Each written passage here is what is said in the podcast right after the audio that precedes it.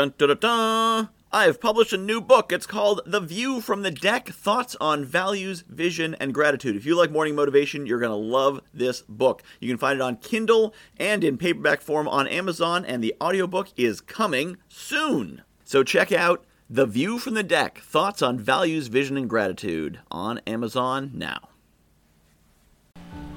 How did you respond on 9 11? Did you respond with fear or with love?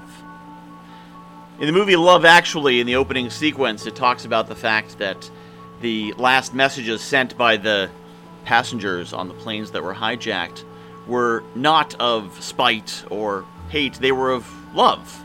They were maybe saying goodbye to their loved ones, but they were messages of love. And the response from most Americans, most people, were messages of love coming together, standing together with their fellow neighbors, their fellow Americans, their fellow humans from around the world. We receive support and love. But the legacy of that event was one of fear. The government response was one of fear. And of many people was one of fear, of bigotry against Muslims, of wanting to invade Muslim countries, believing they were the enemy and needed to be taken down, invading Iraq, a country that wasn't even involved in the 9 11 attacks, out of fear. I shared recently that all decisions are made either from love or from fear. I learned that interviewing someone on the Neurodiversity Superpowers podcast.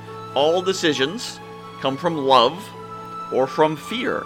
And the best parts of 9 11, the most inspiring parts of that story, are stories where people responded from love. And the worst parts, the controversial parts, the dark parts, the parts we don't like to talk about, extraordinary rendition and enhanced interrogation and the invasions and the killing of civilians and the bombings that we did, are all from fear. They are from the overreactions caused by thinking and reacting and deciding from a place of fear rather than a place of love. Things happen to us all the time tragic things, scary things, disturbing things, upsetting things, unpredictable and unexpected things happen all the time.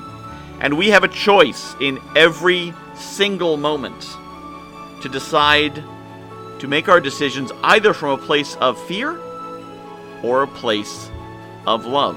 When something happens, will you think about how can I protect me and my own?